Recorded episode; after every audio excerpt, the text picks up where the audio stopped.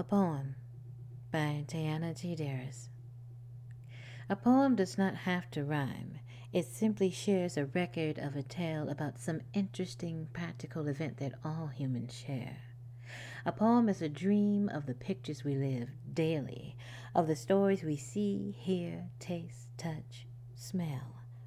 A poem is a reflection of the people, of the dream, of the vision, of the fight, of the struggle, of the hurts and sorrows, and freedoms and captivities, and triumphant victories, and defeat and loss and hopes. A poem is a story of a genre, of an outlet, of a means to share, of an outstretched hand of a friend who is seeking, a man who is weeping.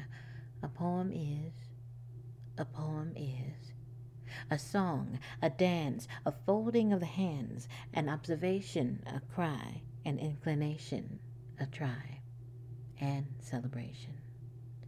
A poem is a poem. This is a good poetry reading by Tayana T. Darris. Visit us online at www.goodpoetry.org.